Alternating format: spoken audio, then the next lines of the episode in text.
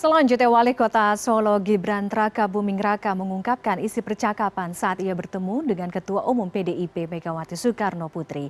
Tak semua isi percakapan diungkapkan, meski begitu Gibran mengaku Mega sempat menanyakan perihal keinginan adiknya Kaisang terjun ke dunia politik. Obrolan Gibran dan Megawati dilakukan saat menghadiri pelantikan Wali Kota Semarang, Hefearita Gunayarti Rahayu pada hari Senin.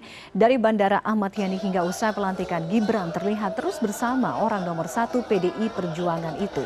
Ditemui awak media selasa pagi, putra sulung Presiden Joko Widodo itu mengelak saat ditanya terkait restu Megawati kepadanya untuk maju pilgub mendatang. Gibran persilakan media membaca raut wajahnya saja banyak pesan. Bahasa apa sih mas? Rahasia. Rahasia ya. Tentang rencana pilkada mungkin.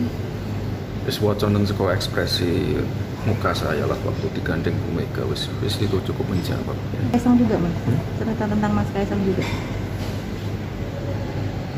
Beliau dulu yang menginisiasi pembicaraan itu. Menanyakan gitu